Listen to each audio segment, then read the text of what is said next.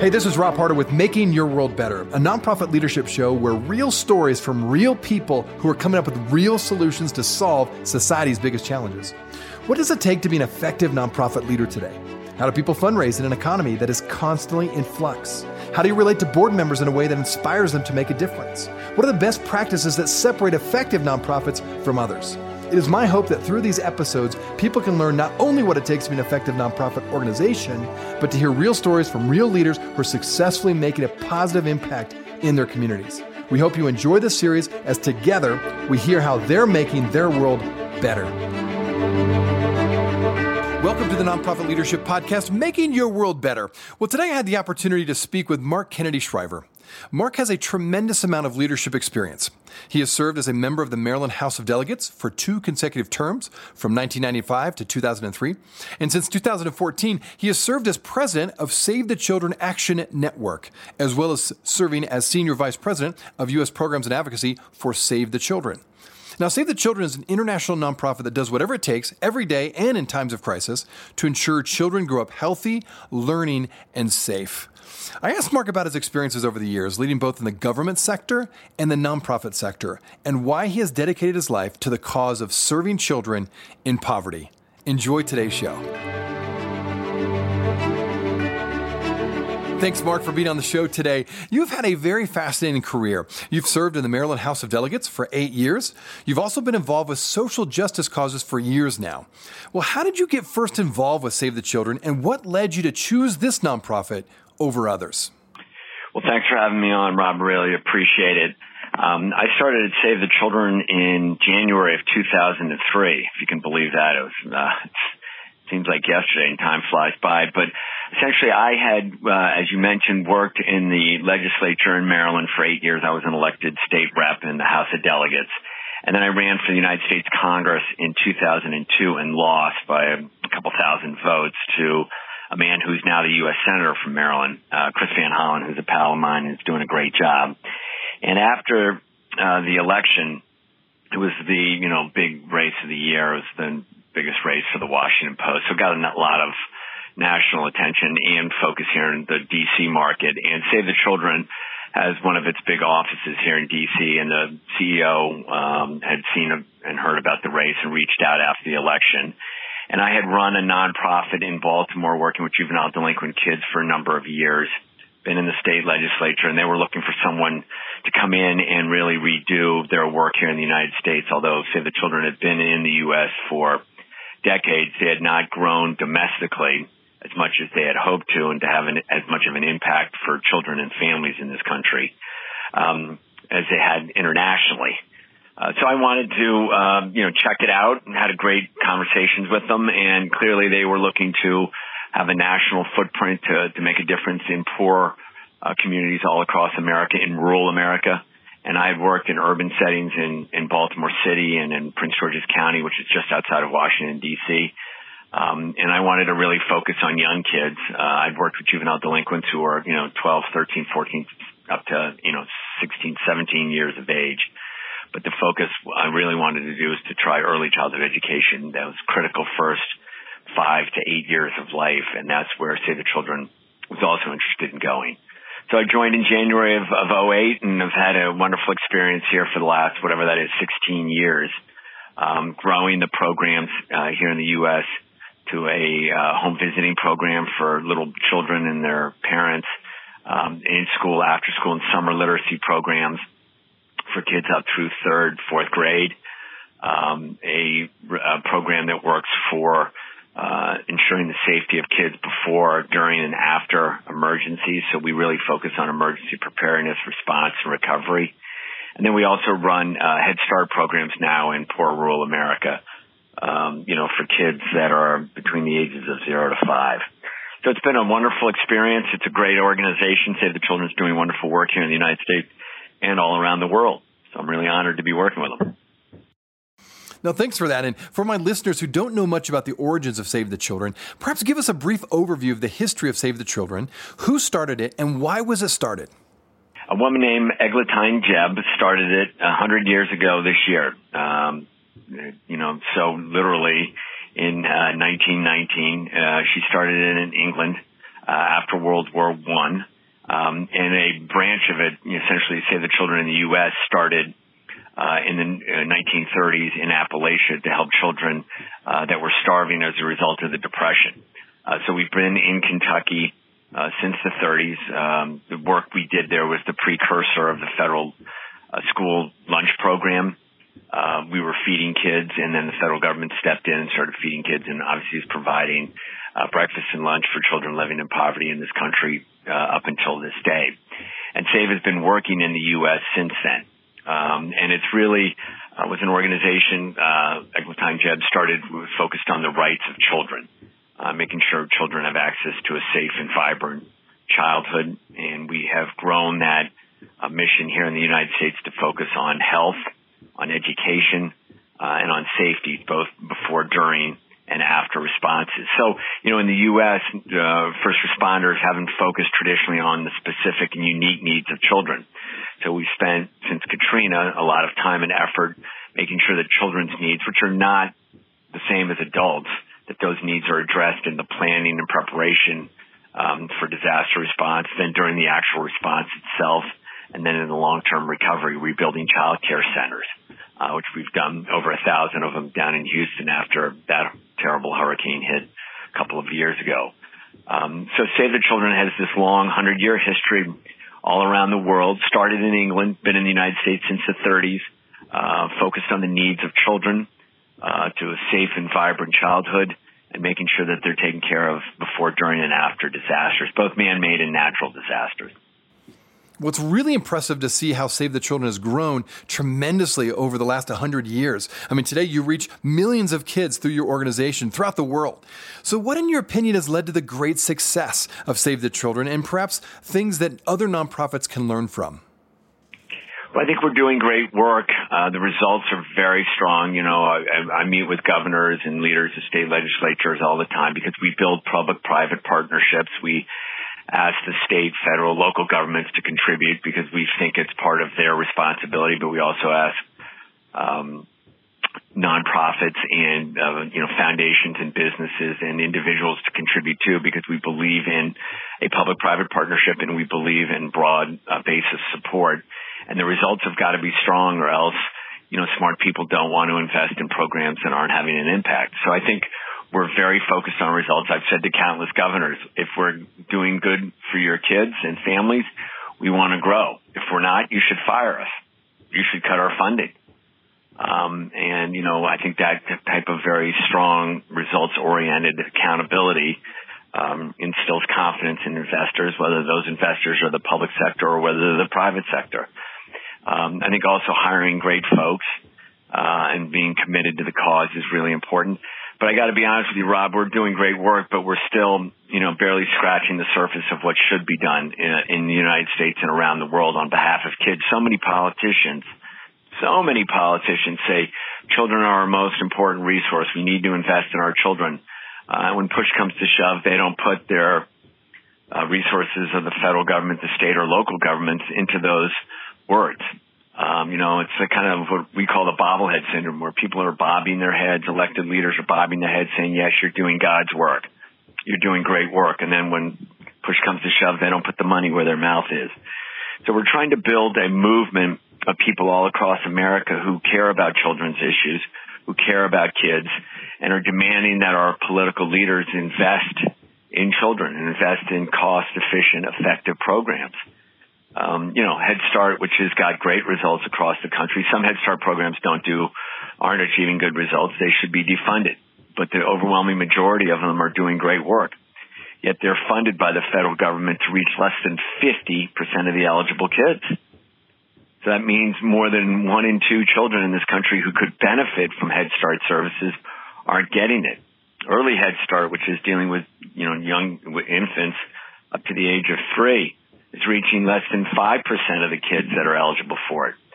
So as a country, you know, we're not investing in our children. Uh, we're not investing on a federal level, state or local level to the degree that we should. To Save the Children is doing great work across the world and here in the U.S. we're growing. It's a good story, but it's really scratching the surface. And what we need to do is not only continue to deliver those services, Rob, but what we need to do is create a movement of people um, that won't vote for elected leaders unless they invest in our kids.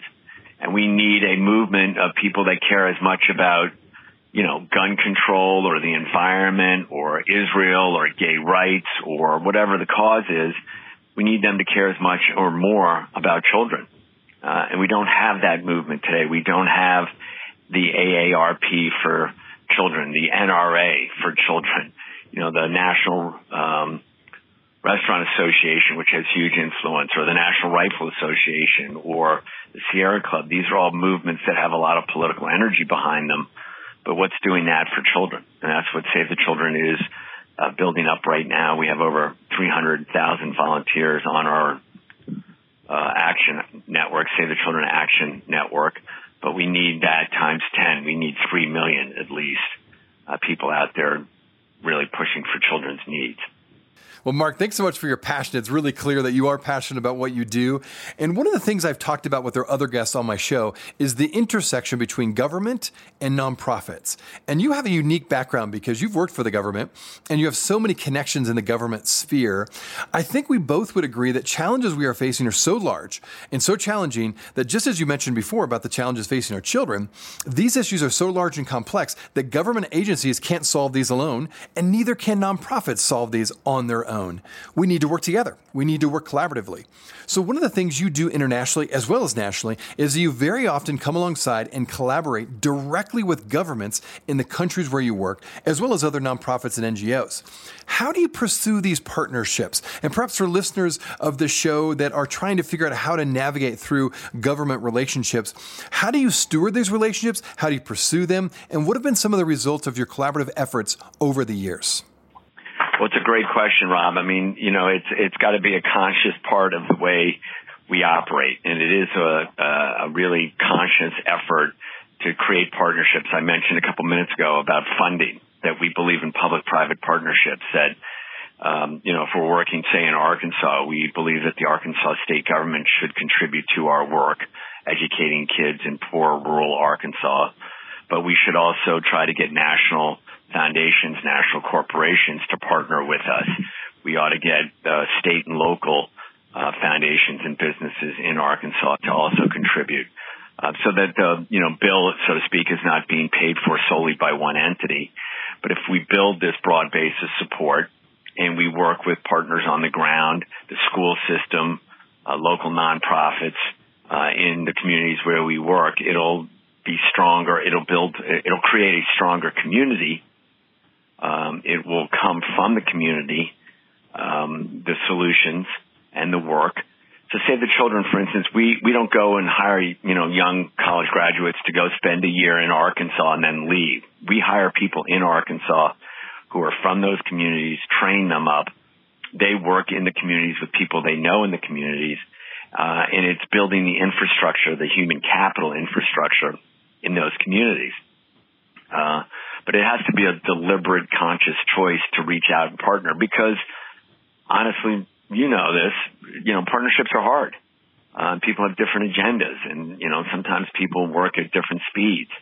Um, and, but, you know, there's that old saying attributed, I, I believe, some, you know, to an African proverb, and I'm going to butcher it, but if you want to go fast, go alone. If you want to go further, go together. Um, and I think you really gotta, if you want to go further, you gotta work in partnership with businesses, again, with businesses, with uh, foundations, with uh, state governments, and those those can be hard partnerships to build, but you got to really work at it, and you cannot give up. Do not give up. You just got to keep pushing and gently, politely, but firmly uh, for the cause. Uh, because in many cases, if you're working with poor children, you know, poor kids don't vote. Uh, they don't give political contributions. They don't have power. Um, and their families, you know, generally almost every time don't have a lot of political power either. So you've got to build a small, dedicated army that's willing to, you know, keep pushing uh, on these efforts. There's that old Margaret Mead line, you know, and I'm going to butcher this one but it's, you know, never doubt the power of a few committed people to change the world. In fact, it's the only thing that ever does. So I think, you know, that's part of the attitude at Save the Children here. We want to work in partnership. We want to work with the local folks to identify what needs to be done, then work with them. Uh, we want to work with public entities and private entities. I mean, I think Bill Gates found this out after a number of years where he was spending a lot of money, Gates Foundation money, and realized that the only way to make long-term systemic change was to leverage the resources of the government uh, with some of his entrepreneurial foundation money in order to to affect some change. But by himself, even you know the richest guy in the world couldn't couldn't do it. He needed to build those partnerships. If you look, uh, at you know Bill Gates got a lot of money, but you know a state the size of Maryland's budget you know, uh, Bill Gates could fund the Maryland budget by himself for a couple years and then he'd be out of money. So, you know, he's got a lot of money, but the state of Maryland budget is, is whatever, $35 billion. That's Bill Gates' you know, fortune in a couple years. So he's got a lot of money, but the state governments, local governments, uh, you know, national governments just have huge resources that if they're well spent, uh, and spent on people can make a huge impact in people's lives. Well, that's a great point about Bill Gates. I mean, as much money as he has, if he applied it to the state of Maryland, he'd be out of money in a couple of years. So, interesting perspective there. Well, I want to shift gears a little bit because some of my listeners may have read about this or heard about this. Um, and I learned about this that a couple of years ago, there was a big shakeup with some of the top leadership of this organization over allegations of inappropriate conduct. I'm curious, what has been the result of this and what has Save the Children done to remedy this? Perhaps you could speak to that. When you look across the Save the Children movement, there are uh, you know, there's the Save the Children UK, there's the Save the Children Japan, there's the Save the Children USA. They're all have the same brand name, but they're different organizations. They have different CEOs, different boards of directors.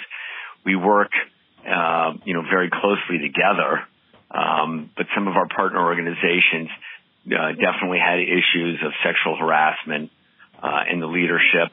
Um, and I think the bottom line is that we have all learned um, that that that obviously is not acceptable.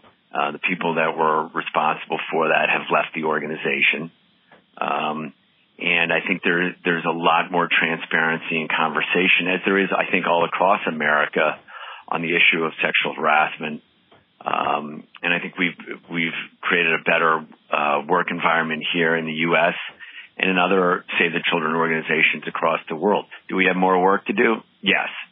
Do I think most organizations do? Yes. Uh, is the issue of sexual harassment still relevant in our you know, society? Absolutely. Um, you know, should we be doing more? I think the answer to that is, is yes as well. Um, but I think we've taken very strong steps uh, on pay equity, on uh, safe and, and uh, inclusive workplaces. But I think there's a lot that we need to continue to look to, to study and to, to learn from. Hey, everybody, Rob here. Thanks so much for listening to the Nonprofit Leadership Show. If this is your first time listening to us, I wanted to make sure you're aware of a whole group of other interviews with fascinating guests that I've previously interviewed. Just go to our website, nonprofitleadershippodcast.org, and there you'll find numerous interviews of nonprofit leaders from all over the country, even from different countries, all trying to make their world better. I think you'll really enjoy those interviews. We want to give you more content, and we'd like to get that information to you. And all you have to do is give us your email. When you go to that website, you can put your email address in that first box you'll see on the front page, and you'll be added to our monthly email update. In addition to some great content, you will see the latest uh, podcast shows that will be actually sent right to your inbox. And that way you'll never miss any of the great content on this show. The other thing I'll mention to you is if you have questions or comments or you'd like to be on the show, do not hesitate to email me. I'd love to hear from you. Just do that through our website, my email, rob at ccofpc.org. Well, thanks again for listening. Now back to the show. Well, we are sponsored by Cinch Web Services, your best choice for WordPress support. We have a special offer for those who listen to this show. First of all, Cinch is the best choice you can make for WordPress and WooCommerce support. They are experts at solving all sorts of website issues, from big problems like fixing a completely broken site to their tiniest of details that are stumping you. Cinch offers an ongoing support plan starting at $99 a month, which covers all mandatory website maintenance tasks plus 30 minute fixes for free. I personally use Cinch for my websites, and I can say that support and expertise that I've received from them is top notch. They're great to work with, and I no longer need to worry about the health or status of our websites because Cinch is there for us. Cinch knows that most nonprofits do not have an in house support team. So when problems arise, the last thing an executive director wants to do is be troubleshooting issues that are not in his or her wheelhouse, taking up valuable time that all EDs have very little of. So rather than relying on staff or untrained volunteers, let the WordPress experts at Cinch put your mind at ease and handle all your website troubles, maintenance, and tech needs. Now, here's the best part. As I said before, you can get 50% off your first month of support at cinchws.com slash nonprofit leadership and just use the promo code leadership during checkout. Once again, that's cinchws.com slash nonprofit leadership and use the promo code leadership for 50% off your first month of support. We want to thank Cinch for sponsoring our show and for being a reliable support team we can trust.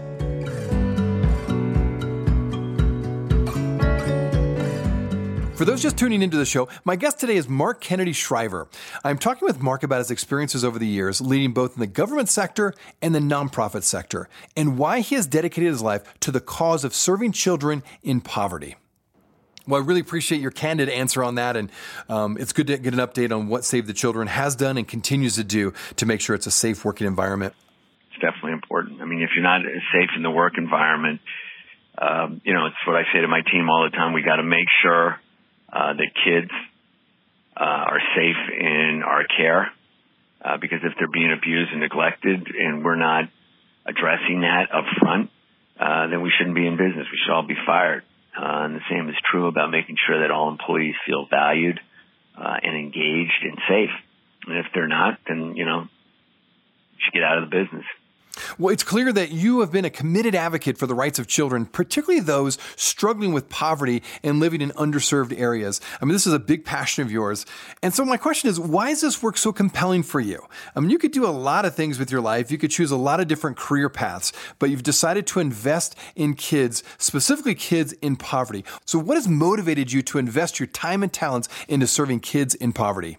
Well, I think Rob. I mean, the the thing for me, it's the early childhood education. You know, so when you look at it, uh, you know, ninety percent of brain growth happens in the first five years of life, right? So you have this amazing brain growth in the first five years of of existence, and a poor kid is so far behind by the age of four compared to a child that's not living in poverty that we spend billions of dollars trying to remediate and get that kid up to grade level. In many, many cases, it's, it's not going to work. So you have this statistic that 90% of the brain growth happens in the first five years of life. Yet by the age of four, by the age of four, a kid living in poverty is 18 months behind a child who's not living in poverty, socially, emotionally, cognitively. By the age of four, a kid in poverty is 18 months behind a kid who doesn't live in poverty. So you know, our children when they were four were that much ahead of kids that are living in poverty. And I just think, you know, from an economic argument, the, the amount of money we invest up front, if we invested more dollars up front, we wouldn't be spending money on the back end. We wouldn't, uh, we'd have more kids in the workforce, in the military, kids making contributions to our uh, greater society than being involved in drugs and alcohol or criminal activity or teen pregnancy. Um, so I think it's a great, it's a huge economic issue for the United States, and it's a huge social justice issue. I mean, I think you know we talk about all sorts of other issues about kids dropping out of high school and so forth. If we invested early, we wouldn't have those kids wanting to drop out of high school because they'd be entering kindergarten ready to learn. They'd be flourishing in first, second, and third grade. They'd be doing well in middle school and in high school. And then they could pursue an undergraduate degree. They could go to technical school. They could go to the military. They could pursue whatever dream they have. But if they're not entering kindergarten ready to learn, they're going to struggle in kindergarten. They're going to struggle in first grade. They're going to get in trouble because they're not reading and learning like the other kids. They're going to end up in special education. They're going to end up, you know, dropping out. So it's just, it's like, as a country, if we, if we, you know, really believed in our children and we believe that poor kids could be as pursue whatever their dreams are and be successful, then we would invest early. We wouldn't be, you know, bobbing our heads as political leaders and saying, yeah, this is great, and then not doing anything about it. But the bottom line is poor kids and their families, as I said earlier, they don't vote and they don't give political contributions. So they get forgotten. They get ignored. Uh, they get, you know, uh, pushed to the, to the outskirts of society. As Pope Francis talks about, you know, reaching out to the excluded. Uh, and these are people on the fringes of society. It's what Ignatius of Loyola talked about. You know, go out to the to the to the edges of society and include those people. And you see that in all the great faith traditions. You know, uh, Judaism, Christianity, Islam all talk about repairing the world. Tikkun olam to repair the world in Judaism. And uh, you know, the people that are on the fringes the most are poor people and their poor children are, you know, the most excluded. So we ought to, you know, stop talking about how we care about poor kids and kids in our country and start investing and put our money where our mouth is. So it's a great issue from an economic perspective. And it's a great issue from a social justice perspective. It's an, when I say great, I mean it's an issue that needs our attention and doesn't get it enough. Well, the fact is, Mark, I mean, you have committed your life to community service, both when you served in government as well as in your various nonprofit leadership roles. And in so doing, you've sought to tackle some of our nation's and world's biggest challenges. So I wanted to ask a question geared towards this next generation coming up, the millennials. I have many of them on listening to my show, and as, the, and as they are coming of age and choosing career paths, what advice would you give them in terms of how and where they invest their time and talents based on your own experience? I think, uh, you know, to me, I think you, as folks are trying to figure out what if, you know, what they can do, they ought to pursue whatever they're passionate about. I think if, you know, the environment and, and the, what's happening to our environment, which is, you know, disgraceful, gets you fired up, get out of bed and go work on that issue. You know, restoring streams or rivers or, uh, you know, forests, whatever it is on the environment. If that's what makes you, you know, excited about it. I'm sitting in my office. I'm punching my hand. You know, if that gives you the energy, then go work in that. If it's young children, go do that. If it's dealing with uh, our elderly, our senior citizens, uh, and the lack of connection they have in our community, go work on that. If it's, you know, doing research and you're a scientist and you can figure the cure for Alzheimer's, you know, God be with you because that's ravaging millions of families, uh, you know, ravaged our family um, and it's debilitating financially as well as emotionally and spiritually. It's really, really draining. So if you, you know, are a medical person and you want to go do research and you can, and you're interested in that, you know, as I said, it's going to be, you're going to make a profound difference in people's lives. I also think that, you know, look, the people that are creating jobs are creating a huge opportunity for families um, you know, there seems to be, in my mind anyways, this conflict between people who want to do quote nonprofit or, you know, service work and people in the for-profit business world. I don't buy that. I mean, I think if you're running a business and you hire 10 people or a thousand people and those are high quality, good jobs, those are a thousand families you're impacting every day. So, you know, if you want to, if you're, if you want to make a lot of money and be a biz, businessman or businesswoman, go for it. Pay your employees well. Give them opportunities to make money too. And that will impact their families and the communities where they live. And that's good. That's really good. I mean, we do a lot of work with businesses and if they're making money and they're helping save the children, it's all good. I'm all for that. Um, you know, it has to be compassionate. You have to, you know, pay a living wage and, make sure there's opportunity and value for your employees. But if that's the setup, there's some fantastic business leaders in this country. Tom Murphy created ABC Cap Cities. It's on Save the Children's board. Huge, you know, uh, company he created really out of nothing.